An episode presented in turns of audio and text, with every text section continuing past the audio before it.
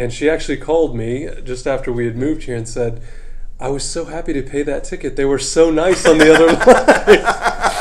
and Yeah, I our- thought, people that's, people thank our police department for giving them a ticket. You know?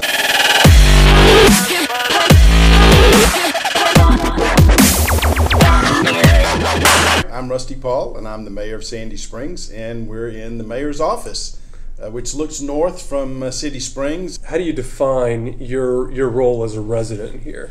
Well, my my uh, that's that's the most important job I have is being a resident. But it is uh, I, I uh, bring the perspective of somebody who lives here and has to encounter this community not as one of its leaders, but as one of its citizens and residents. And I have to encounter the traffic, the, uh, the water bills, all the other things that everybody else has to deal with uh, I'm subject to the same same challenges. So I approach my job as mayor because I am a citizen. I take the perspective of what do I have to do? What did, what what should I be doing in this office that makes life a little bit better for those people who ha- who face the same challenges in this community that I do? And so that is what influences my perspective more than anything else uh, because I have to experience this community the same way everybody else does. Sure. I don't get a police escort when I leave home in the morning, or if I'm going to a meeting. I get in my car, I put my hands on the steering wheel, and I look at the backside of somebody else's car, just like everybody else does. So uh, that that that informs my decision making probably more than anything else I do because I do encounter this community just the way everybody else does. And what do you think? Um, I mean, obviously, now for the last, what, 12, 13 years, we've officially been a city. What do you see for the next, you know, 10, 15, 20 years? What What's the biggest opportunity ahead of us as a city, do you think? Well, we're still coming to grips with what kind of community we want to be when we grow up. I mean, we're still we're, we're just in our adolescence, Absolutely. and uh, we spent a lot of time in the pre formation period talking about what kind of government we wanted, what are some of the policies we wanted to implement, what kind of community uh, did we aspire to create.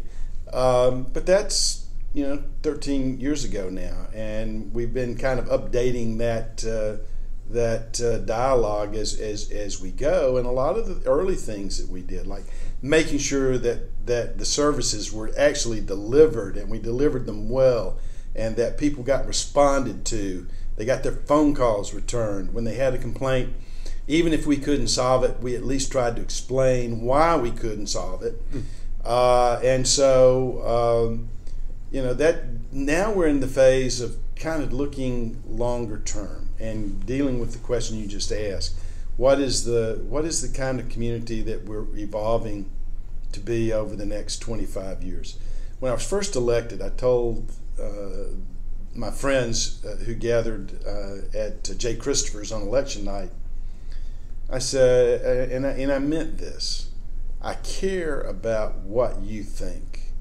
I want to I want to be a mayor that you're proud of, and I really want to deliver the kind of services and do the things that you would be proud of. But more important to me is what are our children and grandchildren going to be saying 25, 30 years from now about the decisions that we make that have the long-term impact on on this community.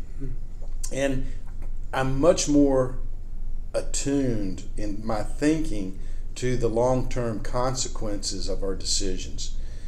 Um, I grew up in Birmingham, Alabama in the 1960s and 70s, and I came to understand very early on how important political leadership was. The difference between Atlanta and, and, and Birmingham, my hometown, you know, over 50 years later, was the quality of political leadership in the 1960s is still reverberating.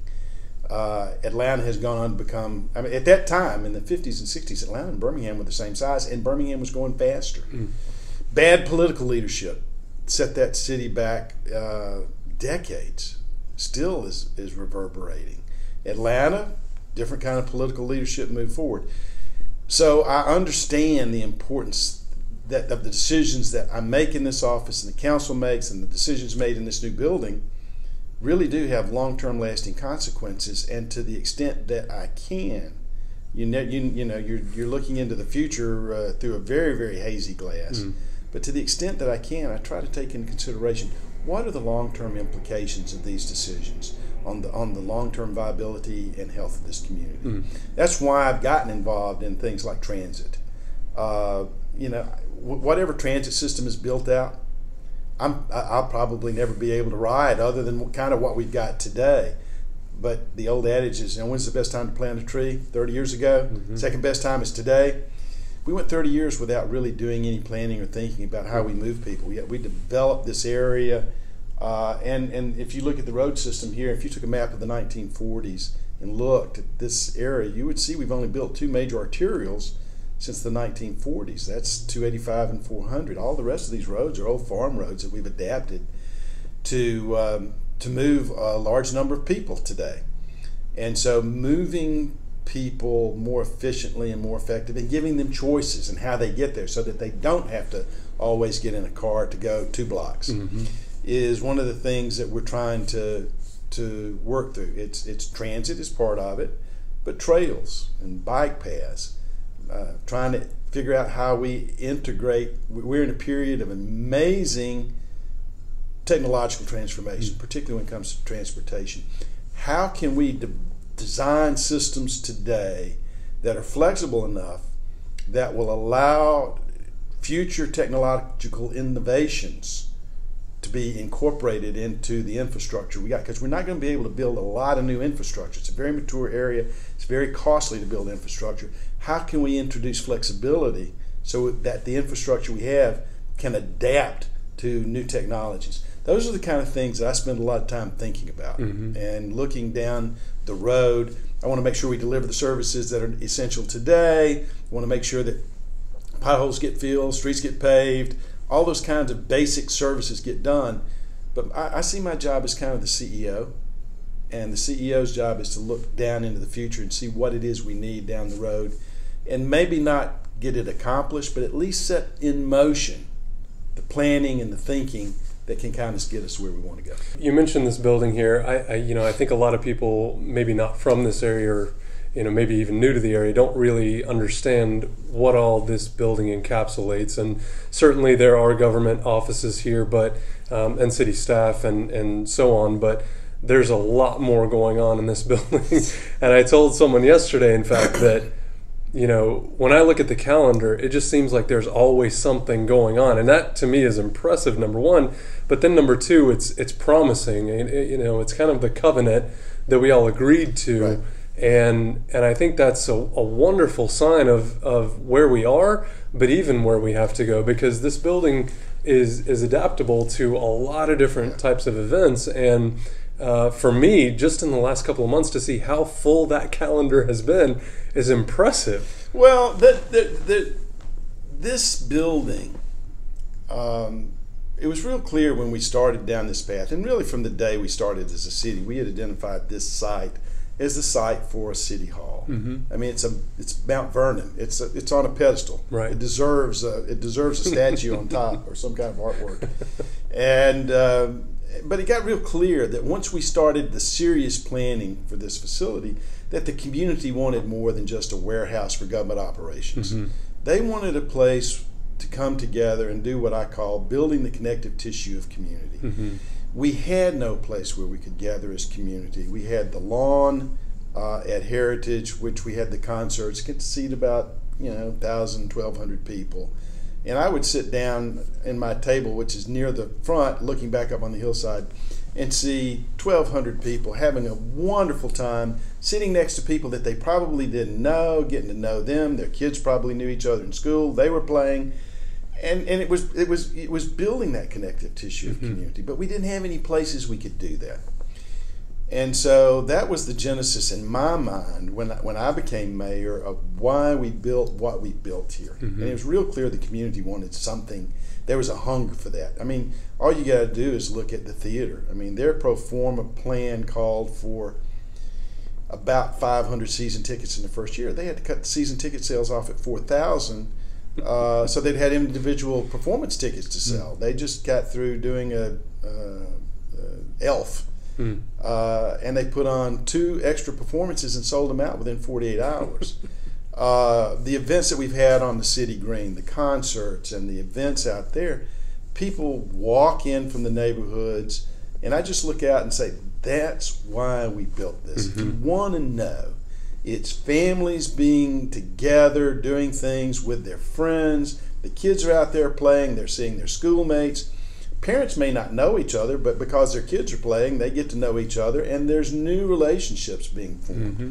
This is this is a it, it, it's it's a building, but it's more importantly an activity center. It's a connection center. It's where we build this larger sense of community, and uh, that's why the theater is important. The small theater, the studio theater is important. The green is important. I tell everybody we're going to treat you so many ways you're bound to like one of them. uh, and and I say that what I really mean is we're going to have so many different things here that you're ba- you're going to feel compelled to be able to show up. The goal for me is if every citizen, if 110,000 people, which is what we are today, uh, find a, uh, the absolute are compelled to come here to at least one event a year, then we've been successful. We've created that community magnet that brings people together and makes them have a sense of pride in the larger community, which is very important in, in the long run to connect everybody. And, and we're a big city uh, with all the challenges of a big city, but we're also in a lot of ways still have that small suburban uh, community feel, and we need to be able to preserve that. And have, but you've got to have a place where people can come together to be able to do that. We've been doing it in the neighborhoods. We've been doing it around the swimming pool. We've been doing it in the backyard. We've been doing it at the tennis courts. All those places where we come together as, as, as community in smaller uh, neighborhood level. We needed this larger venue so that we could come together as the larger community and have the sense of pride of being in Sandy Springs, of being part of Sandy Springs, and being part of something that's larger than ourselves. Yeah, there's two things there. The, the first is for any government building to sell out. I mean, you know, you talking about being a CEO. I feel like that that's kind of reminiscent of a business, right? Mm-hmm. That's capitalism. That's what ultimately you would love to have, right? Is to oversell and sell out as quickly as possible mm-hmm. for a building like this or for events like we have here. Uh, and then the second thing, completely the polar 180 degrees from that, is that there are rocking chairs. well, I told everybody that this was going to be everybody's neighborhood, and, and some people took that and said, well, if you know, somebody said, well, the mayor said this is everybody's backyard. Well, I said it's going to be everybody's neighborhood, but I like the fact that they consider it now everybody. It's it's the community's backyard. We got rocking chairs in the back. We've got uh, tables in the front. People just show up and they they have lunch. Just Yeah. ordinary citizens show up. I'll go out and, and, and when the weather's nice, there'll be people out there rocking. You know, that's what I say. We want to create this environment where people want to come here and hang out and be with other people. Mm-hmm. We built built this building not only to be as publicly accessible as it could be, but as publicly usable as we could be. In the lobby area, we've got those little cubbies where the goal is is you know right now people go to Starbucks to hold little neighborhood meetings or small business meetings. We want them to come grab a cup of coffee and they can go in there. It's a little privacy. You don't have to sign up. Just show up. If one's empty, sit there. You can have. I go in and there's citizens there having their meetings. A cup of coffee, a Danish or something, and uh, that's that's why we built it. We wanted it to be much more, as I say, than just a warehouse for government operations. We wanted this to be a community center that people felt ownership of and felt some some ownership in. hmm And, and I think we've accomplished that, at least in the early going. In a large city, it's it's it's the thing that surprises me and concerns me is the number of people who live in a subdivision in a neighborhood who don't know the neighbors two or three or four houses down the street. hmm You know, and you become very you can become very isolated. And in a city this size, if you don't want to be bothered, it's big enough that you can kind of hide out and not be bothered. But I think most people feel that would, would like to have that commitment, that that that connection to to their neighbors. It's just that you know we don't have the front porches that everybody used to sit out on, and people walk up and down the sidewalk, and you'd stop and have a conversation with people. Uh, our, our our neighborhoods aren't built like that, so we have to create opportunities for people to connect, uh, and that's that's uh, that's our primary goal in putting this, the, the, what- building it the way we built it. Yeah. Why Sandy Springs versus, you know, I don't want to name names, but our our closest neighbors. I mean- Anybody else? anyone Anybody else. else in the metro I mean. I, I tell everyone all the time why I moved here and why I decided to move my family here. I mean, you know, there was definitely a, a big appeal for the public-private partnership, particularly like for new home buyers or for uh, people that are maybe in the surrounding area or even that live in Atlanta. Why would they come to Sandy Springs, or what would what do you think would appeal to most people? Well, it's a quality of life. I mean, it truly is. I mean, one of the great things about this is we've got great neighborhoods. We've always had great neighborhoods, and the challenge is how do we make sure we preserve those great neighborhoods? We don't when when we go when we're dealing with development and redevelopment. You want to make sure that you preserve the things that made you great to begin with, and, and neighborhood level uh, quality of life has always been phenomenal in Sandy Springs. Uh, we have we have become more of an urbanized community uh, because of location. Uh, we've got the perimeter market just to our east. We've got the Cumberland market and the new Braves complex just to our west. Uh, and so there's a lot more commercial development, a lot more business development going on here, and there's pressure on us and trying to make sure we, we, we achieve that balance is, is, is the one of the one of the challenges that we face. But the reason, what I tell people is, I want Sandy Springs to be the most envied community in the metropolitan Atlanta area. I want to do things so well that everybody looks to Sandy Springs as that's how you do it. That's how you do it. Hmm you know and, and and to a large degree we have achieved that. Mm-hmm. i mean i get people all not only just in the metropolitan atlanta area but people all over the state. When i go to the municipal meetings or i'm on the state economic development board and i go around the state uh, people people know about us. And they know that we take on big projects and, and aren't afraid of big ideas here. Uh, and all of them designed to improve the quality of life uh, and so that's that's that's our goal is and, and then make sure that the quality of the services that you get. We don't refer to people here as citizens or taxpayers. They're customers. Hmm. we treat them as if we're a business and those people have the option of going somewhere else to get their services and the truth is, every four years they do. They can replace management whenever they get ready. Sure. So, but it's all in setting the right kind of culture too. I mean, we've been very fortunate that we haven't had the kind of political infighting on our council. Uh, we've got a lot of stability in our staff at the senior level. Our, our council gets along well. Uh, whenever there's a big decision that we have to make, particularly on land use, I've never heard a member of council ask the question, well, how much tax revenue will we get off this? The questions always are involving what's this what's this going to do to the quality of life? Mm-hmm. How's this going to improve the quality of life? Is it going to add congestion? Is it you know can we manage this in a way that's not going to detract from uh, all the things that we are trying to preserve and enhance? Uh, so when you bring that kind of mindset, and I told when during the referendum I had I ran the referendum during the 2005 uh, uh, municipalization campaign. And as I was going around, I'd tell people, I said, look, the day's coming when you'll be just as angry at the council as you ever were at the Fulton County Commission. That's just the nature of local government. But the difference is you can see us at church, you'll see us at the Rotary Club or the chamber meeting or in the grocery store or just walking down the street, and you'll be able to come up to us and say, hey, knucklehead, what were you thinking? and we'll have an opportunity to explain. Mm-hmm. And uh, you don't have to drive down to the courthouse uh, and see a, a, distant, a commissioner who lives 50 miles away.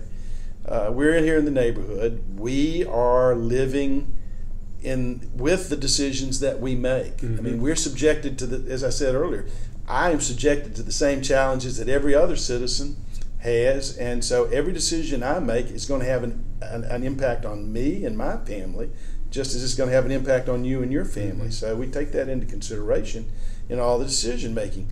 It's just that that's the nature of local government. It's mm-hmm. the hardest level from the point of view you're making decisions that really affect people's lives on a daily basis mm-hmm. and really where they live. And so you have to be aware of that. You can't always make the. I, I tell people they say, "Come on, well, I don't like the decision you made." I said, "Well, I didn't like it either." Well, then why did you make it? I said it was the best option in a range of bad options mm-hmm. that we had to choose from. Right. And that's just the nature sometimes of of what you have to do. But we live here and we have to encounter our neighbors, and we have to answer uh, sometimes uh, from very exercised constituents about uh, about these things, and that that brings a certain thoughtfulness, I guess, to sure. to the process. Well, and I think you know intent goes a long way, right? Because as you said before, you live here, right? You are accessible. Yeah. You you you know, I know you're very active on social media, and so it's not it's not difficult to get your ear, yeah. um, particularly if it's something that's near and dear to your heart. Um, but at the same time, I mean, I you know, I think it's a it's a difficult position to put yourself in as as the CEO, as the mayor of a city like this, because there are so many people. It isn't an enormous area, but there are tons of great things going on around the city, and and you know we're in a unique spot geographically, but additionally we have a lot of uh, community assets. Yeah. I mean, tons of parks. Certainly, this new facility, but beyond the places of the people. Mm-hmm. And there there are countless organizations across the city. Um, I know that, that you've been involved with and that you have close relationships with in the past. Um, you know, I'd like for you just to talk about the organizations, the nonprofits that really are are almost like the backbone. That's one of the things that uh, I think one of the real assets that we have it's, it's one of the most engaged communities I've ever experienced. I, I, used to run community planning and development for the whole country when I was uh, acting assistant secretary for community planning and development at HUD, and I worked in that department as a deputy assistant uh, before I was promoted. And um, so I've seen the mistakes that, that other communities make, and this is a really highly engaged community. And, I think the reason for it was communities go through cycles. They uh, you have an area that that settled you know in in the 60s and 70s when this area was first being developed. You had a group of people who moved out here. It's virgin territory. It had been farmland. It's just beginning to get developed. They saw they created something very interesting something neat. And then other people saw it and they started moving here and what happens is in most communities in this dynamic cycle one day the pioneers wake up and say, "This, hey, look, this is not what we came here for," and they're off and they're going somewhere else to to uh, start something else new. What happened in Sandy Springs was the pioneers stayed. Hmm. They felt this was a community that was worth fighting for.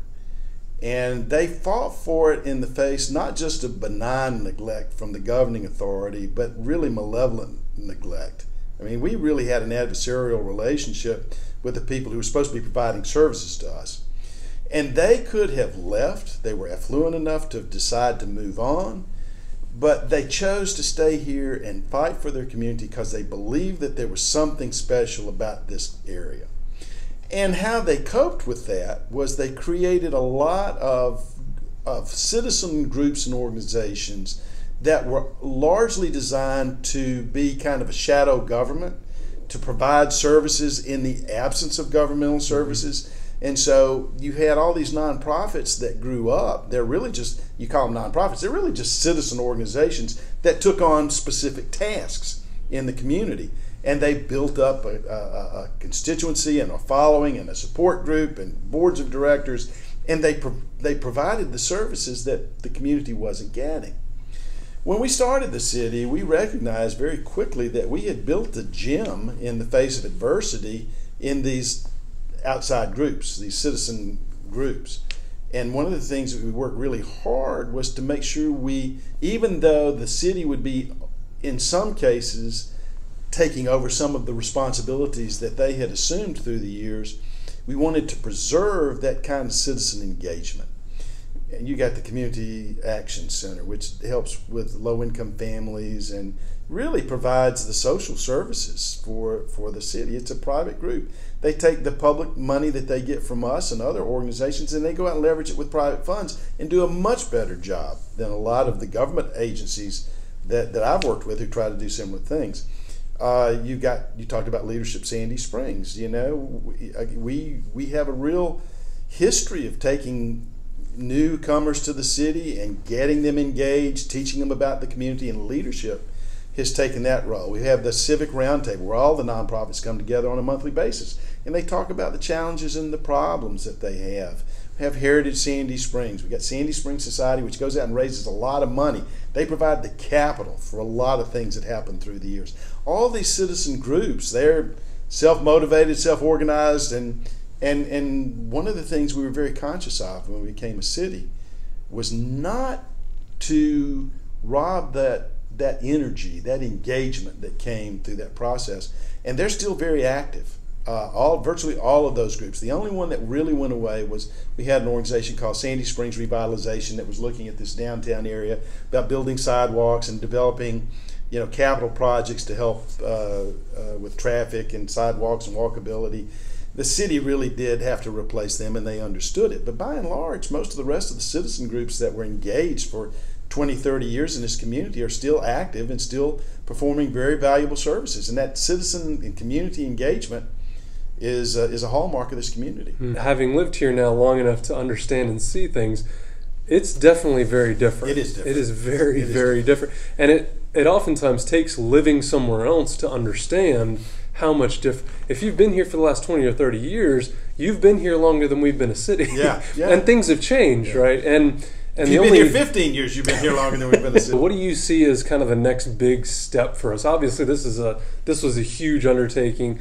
I um, I saw a little update from three years ago that there was basically this was just a big hole in the ground three years ago, and now here we yeah, are. Three years ago, this was about six. We were sixty feet below street level, right. right. about this area. So, what do you think is? And obviously, you don't have a crystal ball. You don't know ultimately what's going to happen, but you know, maybe as a citizen, but also as a mayor, as a visionary, what do you think is the next big thing that's going to kind of come to us? Well, first of all, uh, you know, a community, it's kind of like your house. You know, you buy your house. Let's say your, your, your house was built in the 1980s and, and you don't do anything to update that house and modernize it, uh, and you get ready to sell it in 2018. You're not going to get the return on it because somebody that's going to buy that house is looking at not what it is, but what it could be. Mm-hmm. Same way with communities. If you're not kind of updating yourself and reinventing yourself and keeping up with expectations on a regular basis, you're becoming stagnant. And that's one of the things that we we have really done, I, I think, a good job of trying to understand uh, kind of where the community wants to go, what it would like to see, but beyond that, also thinking about what the future is bringing. I talked about it a little bit earlier about about in making sure that in the infrastructure that we build and, and update that we're making it flexible enough that it that it can adapt and that's kind of that's kind of where we are right now we don't know the, the, the pace of change particularly from technology is so rapid you can't anticipate mm-hmm. everything that may come down the pike. But what you can do is try to remain flexible to a, to create opportunities so as change happens, you can adapt to it. And that's the mindset that I think this community really does have. It's about making sure that we rethink our, about who we are and what we need and what where where the world is going and where our how we need to adapt to that. That's something that we've been very uh, adept at doing uh, and, and keeping up. I think that's why we're such a, a popular place, place right now. Mm-hmm. I mean, you talk about it, you know, you're right. You can be anywhere in the metropolitan Atlanta area within 30 minutes. I mean, what is, and, and to some degree, the metropolitan Atlanta area has shifted here. I mean, we've got, when, when, when you look at lifestyle, what are the things you care about? Well, first of all, health care. We got three world class hospitals right here. I mean, we probably have the best healthcare facilities at least in the southeastern United States. Maybe you could argue in, in, in the entire country. You wouldn't get better health care anywhere. Uh, what, what, what makes, you know, retail?